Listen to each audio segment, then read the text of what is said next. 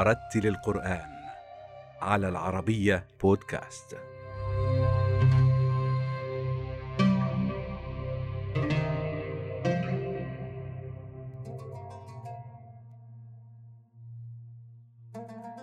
نشأ القارئ السوري محمد البقاعي في مدينة دمشق لأسرة تتوارث حفظ القرآن والإمامة جيلا بعد جيل. درس في المعاهد الشرعية ببلاد الشام وفيها حفظ القرآن الكريم قبل التحاقه بالأزهر الشريف في كلية علوم القرآن، فأتقن تلاوته وأجاد علومه قبل توليه الإمامة في مساجد مختلفة في مدينة دمشق وريفها، وهي الرحلة التي ستستمر ولكن في البرازيل. بدايتي مع القرآن الكريم آه، من البيت كان والدي رحمه الله أيضا آه، شيخا إماما وخطيبا طيل حياته في مدينة دمشق. وكان من قبله جدي أيضا رحمه الله كان أيضا واعظا وخطيبا وإماما في مساجد دمشق. فنشأت في هذه البيئة في بيئة فتحت عيني فوجدت في بيتي مكتبة. وكان والدي رحمه الله دائما يأخذني معه إلى المسجد وأصلي دائما بجانبه. فنشأت في هذا الجو وبدأت يعني بحفظ القرآن الكريم. عندما انتهيت من الدراسة الابتدائية أخذني والدي رحمه الله إلى المعهد الشرعي معهد الفتح الإسلامي في دمشق وقال لي يا ولدي أريدك أن تدرس في هذا المكان وفي هذا المعهد. فهذا المعهد يخرج طلبة علم وعلماء. فبدأت في دراسة العلوم الشرعية آه، وتخرجت بعد ست سنوات. وبعد التخرج طبعا حفظت جزء من القرآن الكريم يعني بعض الأجزاء من القرآن وليس كل القرآن الكريم. مباشرة بعد التخرج كان حوالي عمري 18 سنة آه، بدأت أيضا العمل كإمام وخطيب في قرية بعيدة قليلا عن دمشق من القرى الريف السوري. وهناك بدأت أيضا سجلت في جامعة الأزهر للدراسة. وأخبروني أن التخرج من الأزهر يتطلب أن تحفظ القرآن كاملا. وهنا بدأت يعني أفكر بالحفظ حفظ القرآن الكريم. وبدأت فعلا كان المنطقة يعني بعيدة عن عن الضوضاء و يعني مدينة باردة تعتبر جدا تغمرها الثلوج في في في أيام الشتاء. ولكن كان هذا يعني الجو مناسب وملائم لي لأبدأ الحفظ. فبدأت حقيقه باقي علي حوالي ثلثي القرآن.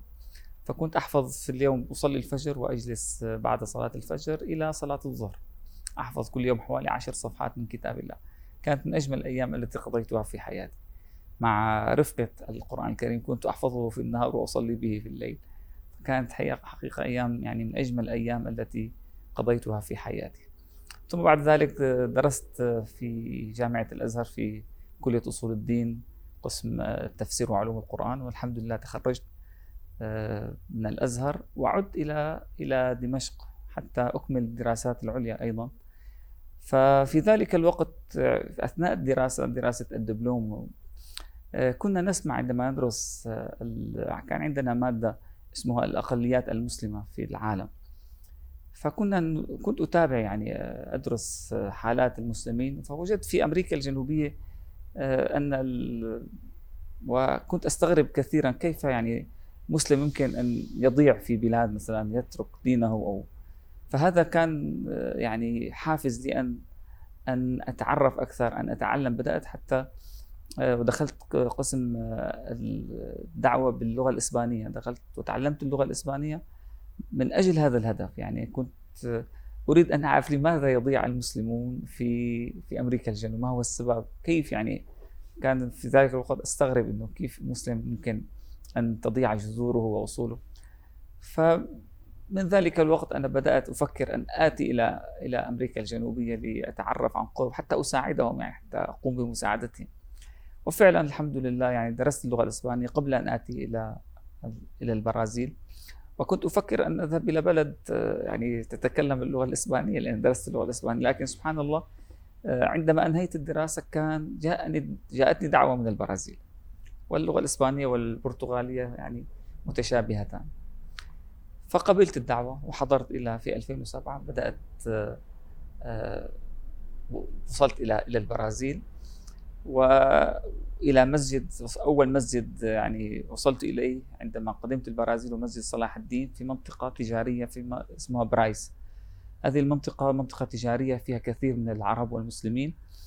وأيضا منطقة في وسط المدينة وكان المركز الإسلامي آه، قريب من المواصلات يعني المواصلات العامة وكان في سهولة على حتى على البرازيليين آه، فحقيقه يعني عندما وصلت هنا وجدت آه، في المسجد بدأت أتعامل مع الناس مع خاصة مع البرازيليين وجدت هناك يعني حاجة كبيرة للبرازيليين عندهم شغف عندهم حب للتعرف. فهذا دفعني أيضا إلى يعني بالاضافه للغه الإسبانية لكن أيضا درست اللغة البرتغالية كان عندي مدرسين. فالحمد لله يعني بعد الدراسة استطعت ان آه، يعني أن أتحاور أن أجالس البرازيليين. بقيت حوالي خمس سنوات في في هذا المسجد.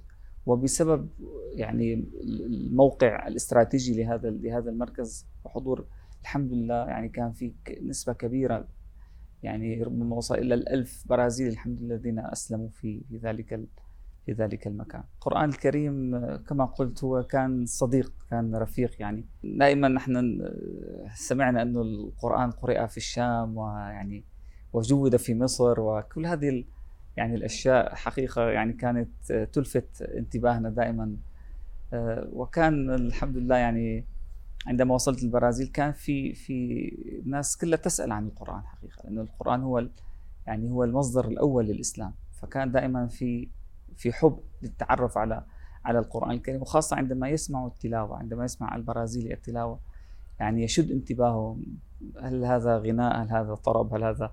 فهذا الأسلوب الذي نقرأ به القرآن حقيقة يعني كان يلفت ولا يزال يعني يلفت انتباه. ويشعر السامع أنا أسمع كثير من الإخوة يعني عندما يسمعون القرآن لا يفهمون منه شيء لكن يشعرون بالسكينة يشعرون بالسلام عندما يسمعون آيات القرآن الكريم. وهذا هو السر الذي يعني حقيقة أودع في كتاب الله سبحانه وتعالى فهو يعني يتلائم مع كل الناس مع كل البشر ومثل الماء يعني يصلح لكل أنواع البشر مهما كان آه، جنسيته أو لغته. فهو كنز جاء من السماء. أنا دائما أقول للإخوة البشر اليوم يبحثون عن الكنوز تحت الأرض يستخرجون المعادن لكن هناك كنز جاءنا من السماء.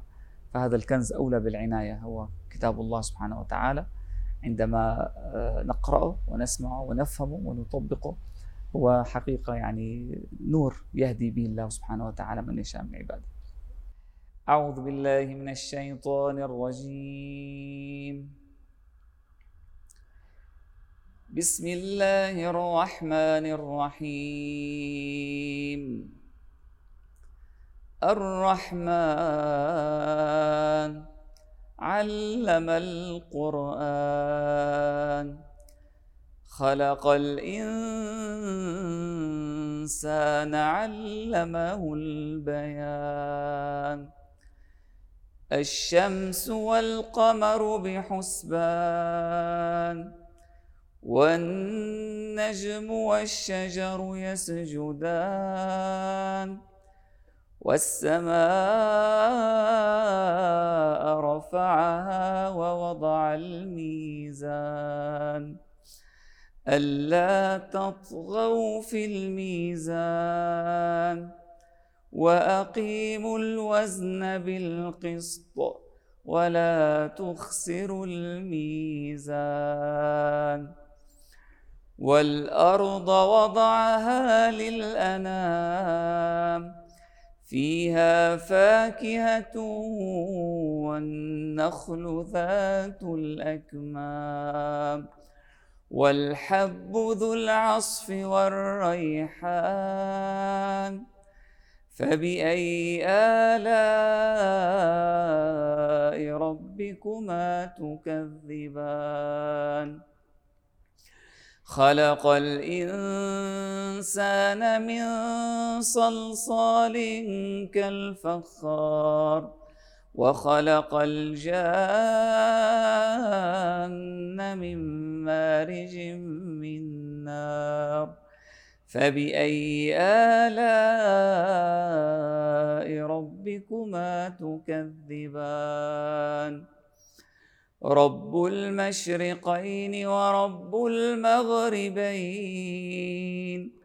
فبأي آلاء ربكما تكذبان مرج البحرين يلتقيان. بينهما برزخ لا يبغيان. فبأي آلاء ربكما تكذبان؟ يخرج منهما اللؤلؤ والمرجان. فبأي آلاء ربكما تكذبان وله الجوار المنشآت في البحر كالأعلام فبأي آلاء ربكما تكذبان كل من عليها فان. ويبقى وجه ربك ذو الجلال والإكرام.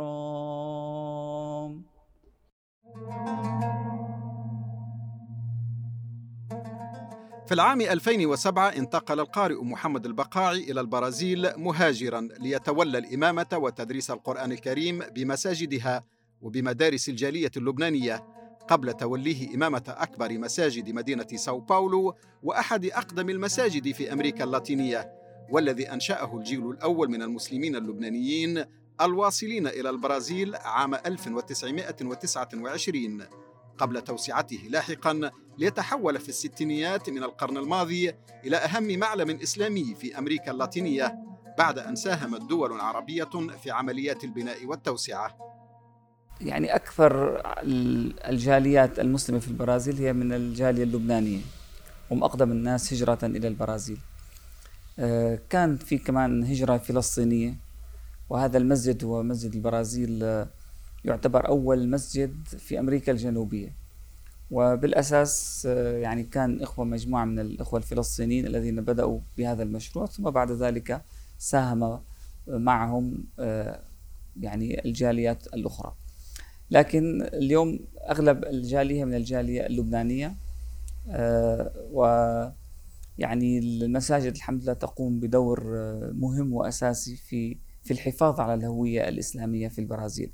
مهمه المسجد حقيقة في البلاد الاغتراب أكبر بكثير من وظيفته في غيرها في لأن المسجد هو يقوم أيضا بمهام أخرى غير العبادات غير الشعائر الدينية يقوم بمهمة آه، يعني مسؤولية الحفاظ على الهوية. وبالتالي يعني يدخل في في حياة الناس. مهمة الإمام أيضا يعني ليس فقط لا تقوم فقط على مجرد إقامة الصلاة وخطبه الجمعة وإنما أيضا يعني بحاجة إلى أن يدخل إلى حياة الناس.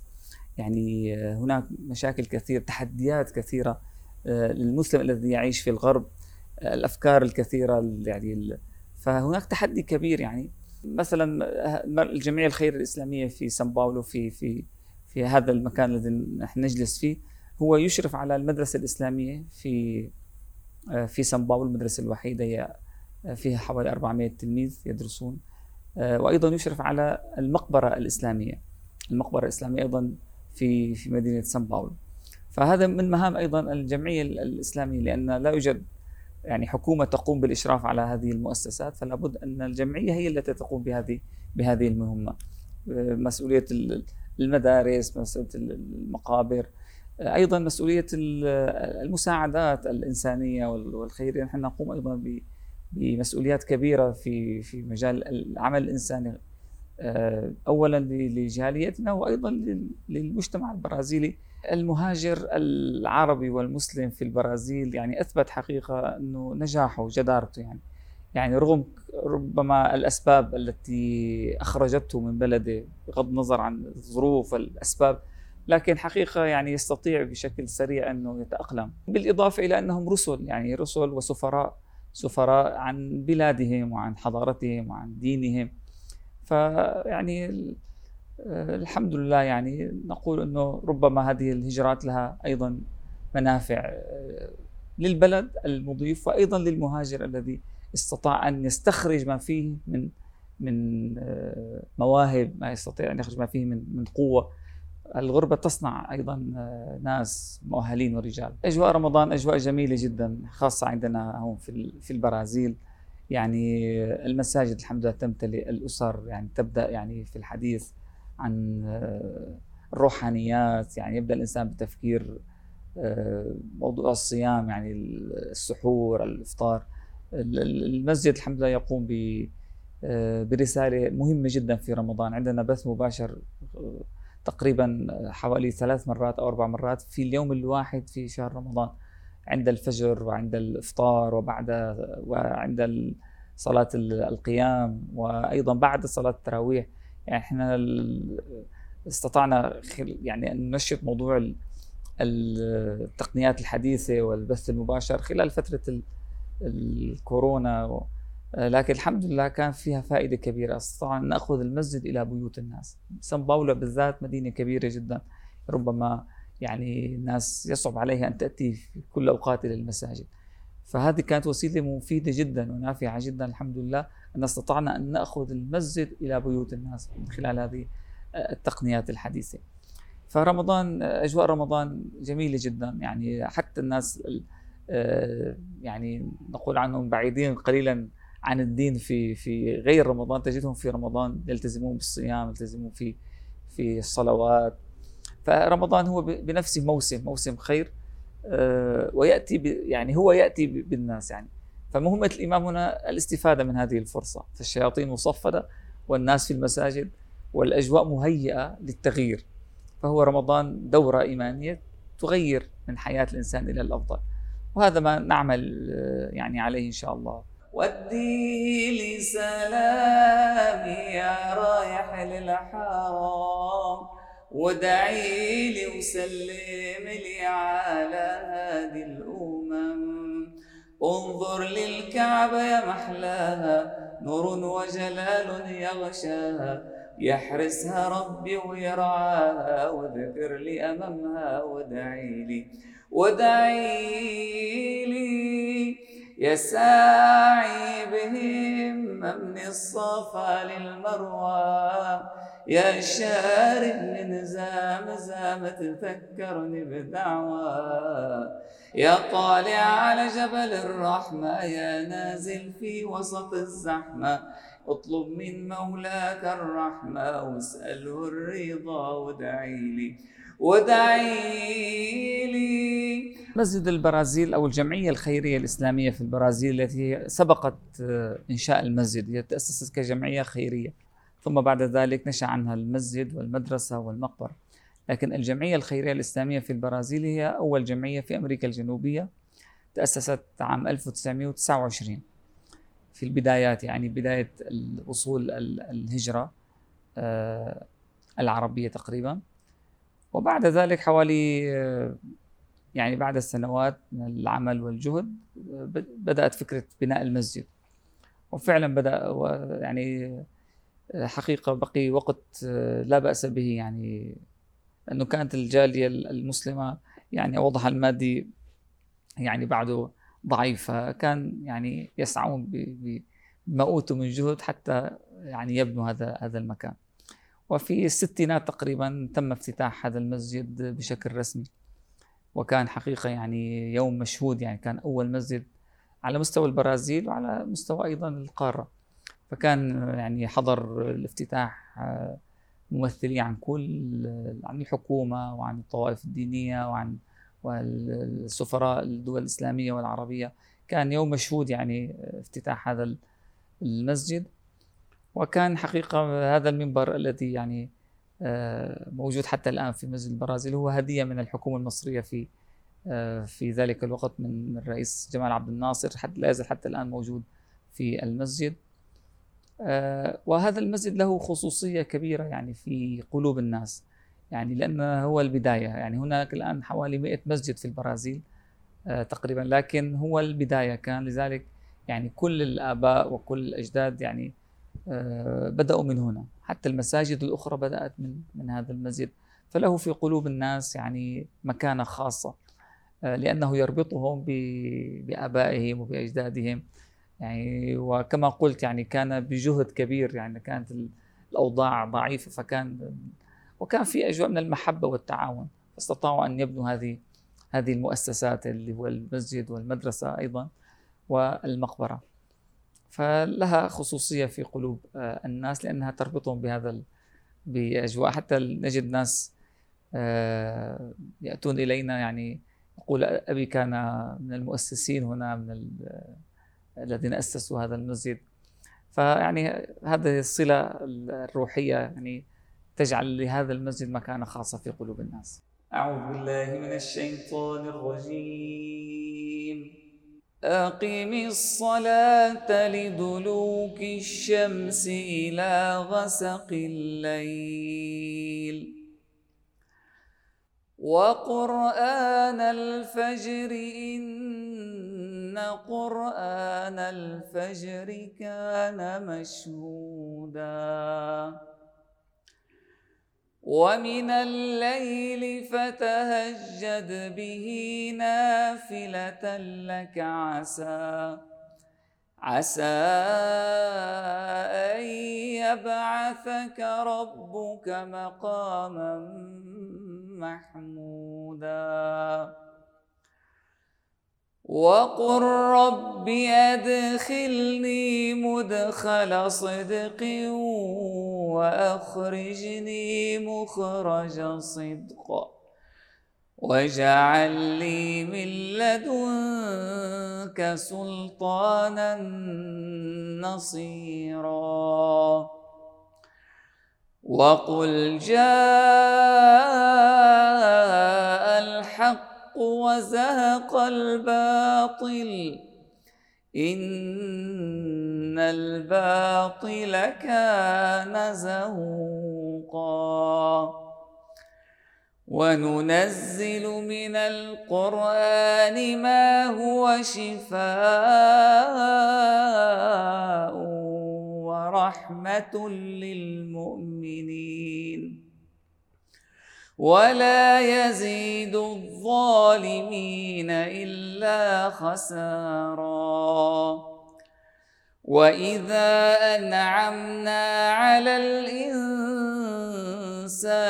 أعرض ونأى بجانبه وإذا مسه الشر كان يئوسا.